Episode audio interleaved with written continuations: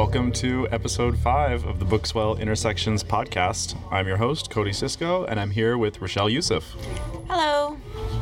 So we're sitting at a nice restaurant, and we're enjoying a cocktail at the end of a difficult day, and there's some nice jazz music playing, so I have a feeling this is going to be a good conversation.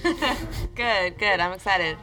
I've been to a few events recently. I think most recently the Drunken Masters event, which was fun, but it was poetry, and it's nearing the end of April, and I'm kind of burnt out on poetry, so maybe we can talk about some fiction.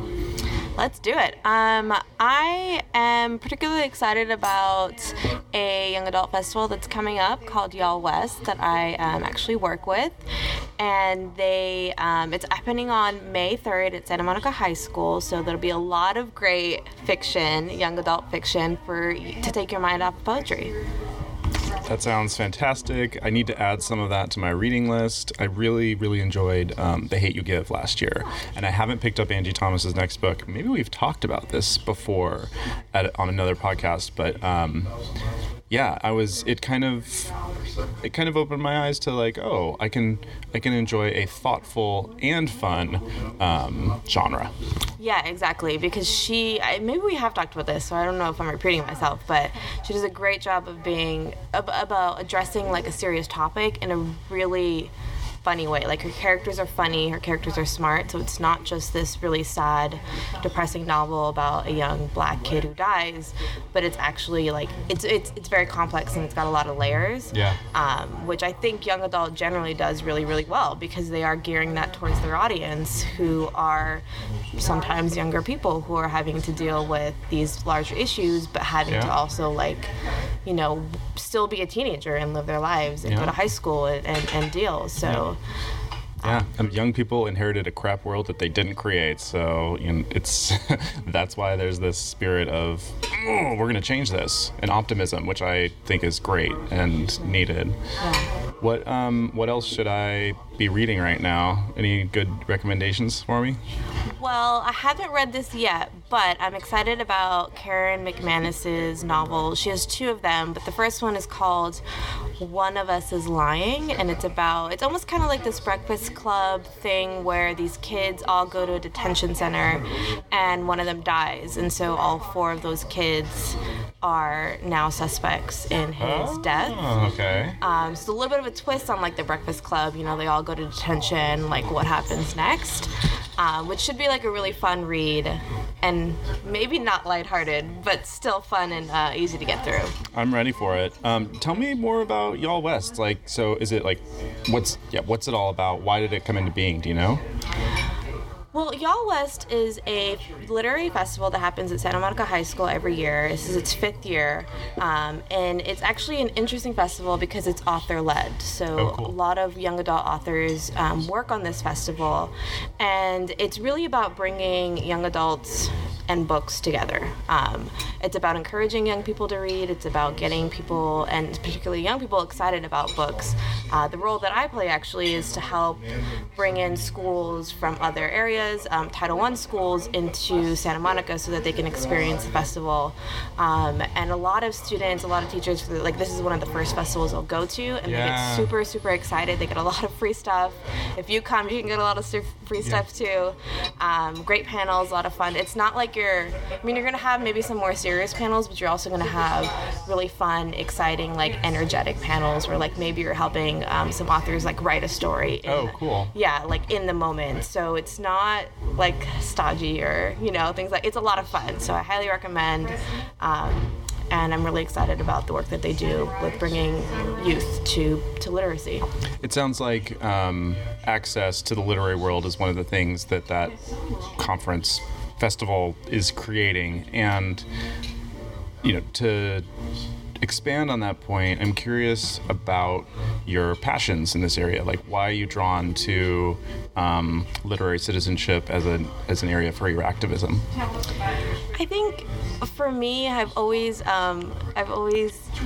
loved reading. I've always identified as a reader. I spent a lot of time reading when I was younger. It was one of the few things that my parents would consent to buying. They'd buy us tons of books. They wouldn't buy us toys or anything like that. They'd buy us books. Good for them. Yeah, and they were very adamant that, like, learn to read, learn, like, become educated, because as a first generation daughter of immigrants, like, they could see how, like, their language and maybe their inability to communicate it sometimes is affecting their ability to, like, enjoy their life, or, you know, to find a job or to live their livelihood. So they're very adamant about that, and I think 100% I attribute reading to the, like, why I am how I am now. Mm-hmm. You know, my ability to think critically, my ability to have empathy, my ability to have sympathy. I think all that has to do with reading, and I just love the idea of, like, sharing that with other people and giving other people, particularly people who are in a disadvantaged situation or whose parents are also immigrants, the opportunity to better themselves, better their lives, you know, think more critically, be more empathetic. And a lot of that stuff is missing in today's society, today's culture. How important were libraries to you growing up?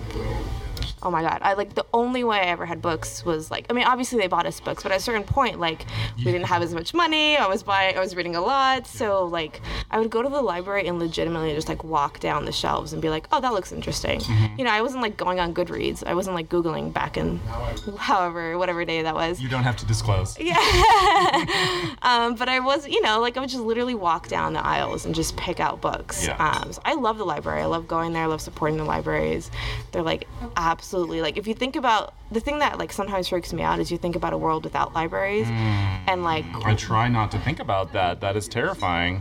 Right, and, like, think about what that means for people who can't afford to buy books. Right. Like, literally, that's it. You know, you rely on programs like Y'all West or, you know, those other really great programs that exist to get books out there. But other than that, like, that's it. That's all they have if libraries didn't exist. Mm-hmm. And it's one of the places where, you know, as an author, you can show up and give back. You know, if you know, authors grow up reading books, they can show up and give back and, like, connect with an audience, which is pretty awesome. Right. I feel like that's one of the things that at Bookswell I want to do better is, like, figure out how to help the libraries get the word out about the cool events that are happening, because every branch, you know, of L.A. Public Library has amazing events. And even some of the other ones around, too, other cities. So, you know, we're still trying to figure that out. But, yeah, that's the same. I grew up pulling stacks of books off. And, you know, like, I wouldn't even check out all of them. Like, I would sit there at the library for hours and hours and read. And, like, and then the ones that I didn't finish, then I would take those home. Yeah. Yeah. Yeah, it's just, it's, like, key to creating a culture that, like, they're, like, equity and culture, basically, equality and culture, because it's one of those places where people can still do and get stuff for free. Like, that's very rare now, you know what I mean? Yeah. Everything else is sort of mitigated or by money, and there's not enough of that to go around for a lot of people. Yeah. Well, thank you, Rochelle. This has been fantastic, and I look forward to talking to you again on a future podcast. Will you come back? Of course. Thank you, Cody. Judith Teitelman got her bookish start as a teenager, selling books at B. Dalton Pickwick Bookstore. Since then, she has moved through the artistic sphere, working in fine art galleries, nonprofits, and as an educator and consultant. Her recent work, Guesthouse for Ganesha, is her debut novel. I sat down with Judith on the lawn at Barnsdall Art Park with views of Frank Lloyd Wright's Hollyhock House and of Griffith Park Hills and the Hollywood sign. We chatted about Hindu deities, finding hope in a Polish shtetl, and how sometimes a person must fall apart before they can be reborn. This is episode 5 of the Bookswell podcast. I'm Cody Sisko, and I'm here with Judith Teitelman. Judith, thanks so much for being here. It's very much my pleasure. Thank you for having me. So we met kind of by chance when at the L.A. Festival of Books, you came by the Made in L.A. booth, and we started talking, and it seems like this is the perfect time for us to talk. Destiny unfurled. There are no accidents. Absolutely. So I enjoyed your book, Guesthouse for Ganesha, and I want to talk to you today about a few topics. First of all, Esther Grunspan? Grunspan, yeah. Grunspan. Yeah. Who I identified with because of her indomitable will against all obstacles. And not... Not that that's been like the theme of my life, but in some of my fiction, the characters who face the most obstacles are the ones I love to write. They're the ones I care about the most. So let's talk about Esther. Okay. Her formative experience growing up in a shtetl in Poland is that she's left at the altar. Literally, at her wedding in the town, the center of town, she's waiting for her betrothed, Tadeusz, and he doesn't show up. And she finds out through one of her brothers that he had just that morning run off with the wealthiest girl in the village, in the shtetl. And Esther does not weep. No. Esther essentially becomes stone. She suppresses everything pretty much from that moment forward. And it sets her off on a journey. Absolutely. So the next part of the book, she's in Cologne. Yes. And it's doubly tragic that she's so concerned with her survival at this point that she doesn't enjoy the city. She doesn't take it in. She's a seamstress. She's a tailor. Masterful. A masterful tailor. And she's concerned about finding a job, getting money, surviving. But I just have to interject to say, after what happened to her, there was no more joy left in her. It was gone, and there was no need for that. And also, there was no more trust. Yeah. He was the love of her life. They had planned this future, and it all ended. And she wanted nothing to do with that anymore. So she left the shtetl. Mm-hmm. She went to the nearest large city she could afford and started new. Mm-hmm. But that is just the beginning of her problems, which, because this novel takes place in the lead up and during World War II. Starts in 1923 and it continues through 1945. Her time in Cologne, you get maybe halfway through the book and realize her time in Cologne was actually not the hardest challenge she faced. And I think, of course, all of this is overshadowed by the betrayal she suffered. But there's a moment when she's in Cologne where there is a spark of joy, and it starts with a samosa. Yes.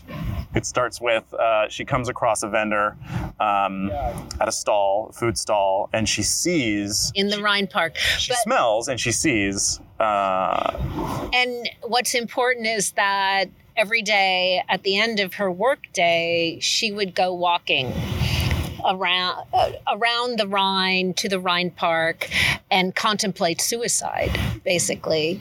And she would always do the same steps every night in the same format. And it was always just dark and grim. And then one day, this vision kind of appeared, and it was like a beacon. Yeah. And it's a moment where a connection is sparked. Yes. Between her and Ganesha. Yes. And Ganesha is a Hindu deity who places and removes obstacles in our path. Is yes. Right? It's good that you know that, because most people don't know. Most people only know him as the destroyer of obstacles. Okay. Few know that he actually also is the person who puts obstacles in your path so you get on the right track. I picked that up from your book. So which is good. That was good. He is not just the elephant-headed god with forearms and various attributes, but that is one of his... And he is the most beloved deity in the Hindu pantheon. He's also... maybe you know this, he's the first god that you invoke before you invoke any other god. So he is Om, if you take a yoga class, or he comes through an Om. I did a little research. One of the things I found was that traders from, hundreds and hundreds of years ago who were passing through India and beyond, he came to be one of the important deities for them. Sort of a pan-cultural network of traders who invoked him because there's an association with affluence. or with success in overcoming obstacles. Right. And it's interesting because he is also, I think, among, if not the most known Hindu god throughout the world. You know, you see bath towels with him on, or in the Western world, and people just like the image. He's a very warm and warm-hearted and loving image, which seems to be a contrast with Esther, who is closed down and shut off. I mean, her story is one of living past trauma and trying to survive past trauma. She needs him. Yeah. And that's why, I guess, I mean, he ends up talking to her, right? He's part of her life. He's everywhere. He ends up like talking to her. But she doesn't always listen. She actually doesn't know it until much later in the book. There's also, so there was a moment, I think, where I was like, and had to step back and also do some research where the swastika, ends up being an image that is appropriated by the Nazis. The contrast there is one that is, again, tragic. What's important, though, and I hope you caught this from the book, is that there's the left-handed swastika and the right-handed swastika. The left-handed swastika, which is what the Nazi Party ultimately appropriated, is the swastika that calls Kali, who is a goddess of destruction and ending and dissolution, but also rebirth. Without Kali, things must fall apart before they can be reborn. And the right-handed swastika is calling Ganesh. Is the symbol for Ganesha. And most people don't notice the distinction of that. And this is a novel about rebirth, about Esther's rebirth? It's a novel about what it means to be human. It's a novel about the human experience and the human journey on a much more universal way than just this one woman's story. I mean, her experience of being dumped at the altar is one the vast majority of us have gone through at some time or another. It may not be as extreme as on the precipice of getting married and your partner doesn't show up, but it's really about what it means to be human and the pure essence of it. It's about love, because love is the thing that ultimately carries us through. It's the thread that keeps going throughout this lifetime and beyond. I love the thread metaphor. Yes. Which connects back to the master tailoring. This felt like a tailored book, stitch by stitch, woven toward an end. Thank you. I wanted to or maybe, a beginning. Or, which are, transition. Right. Speaking of transitions, I want to talk... part of what is amazing about the journey with this book is the time. You talk about how it's taken you 18 years and maybe starting out with reluctance, where the story idea germinated within you and eventually you were dragged to it via a friend and her writing group. And then, and now, I mean, I just want to say, like, now this is real. Yes, it is. And I'm pretty amazing. It does. And I have to say, I'm incredibly proud of it. But I never intended to be a novelist. I mean, I've always been a writer. I've always been a good writer. I've been published on various and sundry places, but primarily for my work as a nonprofit management consultant. And creative fiction was never in my thought. I probably always thought I'm always been a book person. I mean, since the beginning of time, since I learned the alphabet, I was a voracious reader. Actually, my first job out of college, Ace Gallery, this is in 1981. I was hired to open and manage, at the time, only the second art and architecture bookstore in Los Angeles. So it was owned by Ace Gallery. Back in those days, there was Hennessy and Angles, which you're likely familiar. in Santa Monica. Okay. But that's the only place they were. And Ace Gallery at that time had a gallery on Melrose next to Gemini Gel and one in Venice, and opening up various ones around the country and the world. And kind of to complete his Kunsthalle, Doug Christmas needed a bookstore. And I was kind of the perfect person in that I had just graduated UCLA, degree in art history.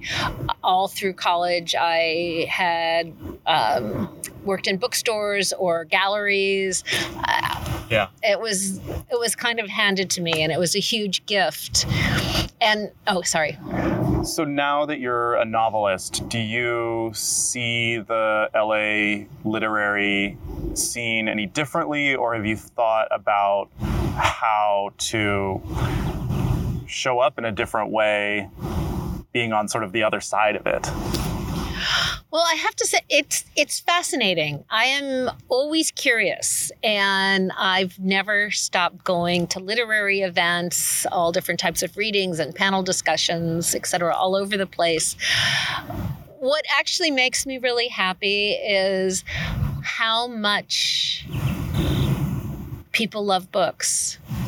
That there's a statistic that more books are sold in Los Angeles than any other city in the country, which typically shocks people. And I love that. I love the energy. I love the competition. Because when I didn't go public with a lot of people that I was even writing this book until I was... probably, so it was 18 years, just brief. It was 11 years to write, rewrite, and rewrite some more. And again, this is all between my consulting and teaching and life and travel and all that. Then it was a year and 7 months to find my agent, 3+ years to find the publisher, and then 2 years to publication. So very likely I hadn't even told most people that I was even working on a novel until... at least year 9 or 10. And immediately people said, well, do you have a editor? Do you have a publisher? Do you have a agent? And I said, I don't even know what I'm doing. And I just honored the story that had to unfold the way it unfolded. And the fact that it took so long actually made it such a better book. And I'm pretty meticulous with writing and finding the right word. I probably never had less than 3 or 4 or 5 thesaurus next to me. And also because this is couched in a particular time period in Europe and then India and narrated by a Hindu god, I was really having fun with looking for the perfect word. And they could be Old English. It could be ancient, whatever. So that was great. I don't know. Have I diverted from your question about the literary community? So over the last, I've lived in LA a long time now, and it's only gotten more and more dense. Yeah. And that's fabulous. And I love that there is this competition to get your book out and get written up here or there or whatever, because I don't think competition is a bad thing. I just think it creates really positive energy. And my novel, like all novels or all books, are not right for everyone. Right. Yeah. Yeah. So the people that it sparks to. Yeah. That's one of the philosophies behind what Bookswell does, is that there is a readership for every book, and we try to connect the audience for the book to the author, right, and have those conversations. What is your ideal? I mean, it might be a little early because your book is coming out May 7th. Soon. Very soon. 12 days, I think. I mean, have you thought at all about what your ideal reader interaction would be? You know, you're coming out with a book, and this is, I mean, it's a celebratory time. What's your ideal reader interaction? I want to go to book clubs. I actually have quite a few already lined up locally, and also some with friends nationally where I'll be Skyping in. Yeah. I'm just fascinated by people's perspectives, like what's what really jumped out at them, what aspect of it, the ones who focus on the historic, ones who focus on the spiritual nature of it, someone who is really attracted to Esther, someone who can't stand Esther. I mean, it was interesting early on with my literary agent, she was very worried that... Yeah. You know, you got to have a nice character. Well, I wouldn't say that Esther is likable, but she is someone, speaking for myself, that I wanted to follow and understand and see what became of her. Right. Yeah. And so, but it was really interesting when she said that, and I said, what about Anna Karenina? She's not the most lovable of characters, and she's survived throughout how many decades now? 100 plus. So... no book is for everyone. Yeah. And I just felt very strongly I had to honor what I knew the story to be. And interestingly, I wrote in this writer's group that I was literally dragged into, kicking and screaming, I like to say, I wrote the ending before I even knew I had a novel. Mm-hmm. The ending is the true part. I guess you can call it that. Yeah. So it's just week after week, meditation was part of this process. Mm. She would take us through a deep meditation, and then we would write for about 45 minutes, sometimes longer. And it was during there that I started writing. And then it was kind of helpful to know where I had to get to, even though it took... it was a long journey to there. Yeah. You had asked me about just how the story came together. Yeah. So there's really two seemingly disparate components that came together for me, which is why there's East and West and two seemingly disparate components that is the core of the story. So in the early 80s, when my mother's mother, my grandmother, passed, my grandmother, her name was also Esther, was a very mean-spirited, nasty woman. She was not that warm bubby that you hear about. And I just always attributed it to her experiences during the war. She had to leave her family, her kids, etc., and make her way and survive. And she did survive. And she was one of 13 children, and only 3 of them survived. But it was at the family lunch after her funeral, my Tante Tanka, my great aunt, came from Berlin, which is where my primary family is. And finally, as happens at funerals and things, you know, everybody's really nice and polite. And then at lunch or after, everybody starts speaking truth. And someone brought up my grandmother's mean, nasty personality. And my Tante Tanka said, well, you know why, don't you? And we all went, what? And I said, she was to be married and was to the love of her life. She was 17, standing under the chuppah, and he didn't show up, and he ran off with the richest girl in the shtetl. Mm. So that was the spark that gave me real understanding and compassion for my grandmother in a way I never could have imagined. And at that time, I thought, God, now that's a story that needs to be told. Yeah. And then we fast forward through my life, and certain things happen. And then I got to a point like, okay, I have to write this. Mm-hmm. But I knew that I also had to honor me. I mean, I wanted to honor my grandmother, but I also had to honor me. And to really honor me, I had to couch the story not just in an omniscient narrator, but in a Hindu god, because I have a lifelong interest and passion in Eastern philosophies and cultures and perspectives. And hence, those two. Ganesha, yes. And that is... And why Ganesha, not perhaps another... Shiva? He's really like Ganesha. He's got a glint in his eyes. Okay. He likes cookies. Yeah. He's got a sweet tooth. Yeah, he's not a trickster, but he's a little bit I wouldn't say kooky. But he's got there's a streak of humor running through what he does. Yeah. And I've just always been attracted to him.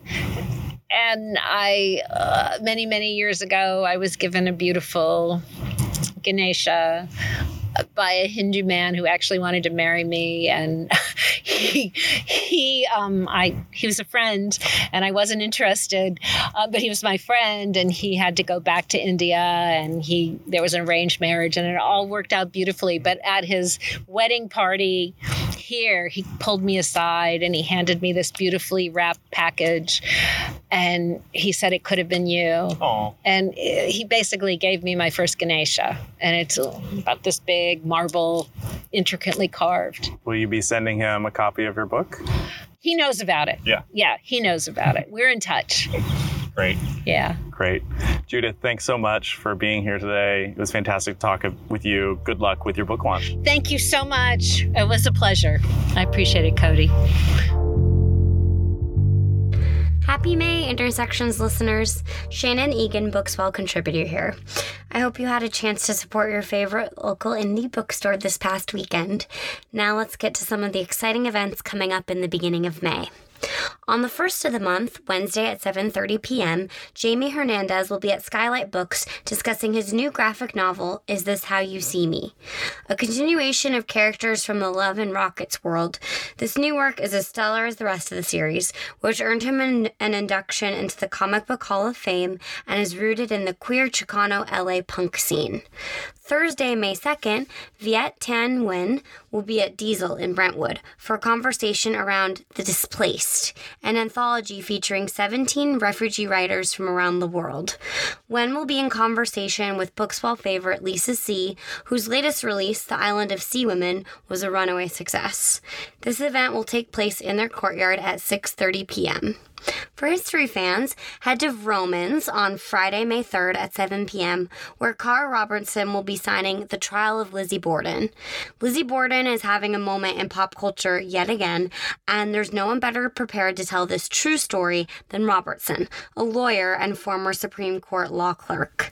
This exceptionally researched book is the culmination of 20 years of work and includes recently unearthed evidence.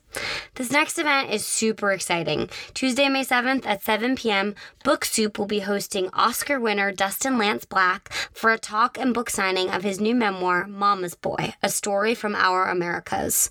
Black wrote the screenplay for Milk and played a pivotal role in overturning Proposition 8, but his roots are in a conservative Mormon family in Texas. This deeply personal memoir deals with his tumultuous relationship with his mother and their journey towards understanding. Heads up, this is a ticketed event that I imagine might sell out, and it will be held at First Congregational Church of Los Angeles.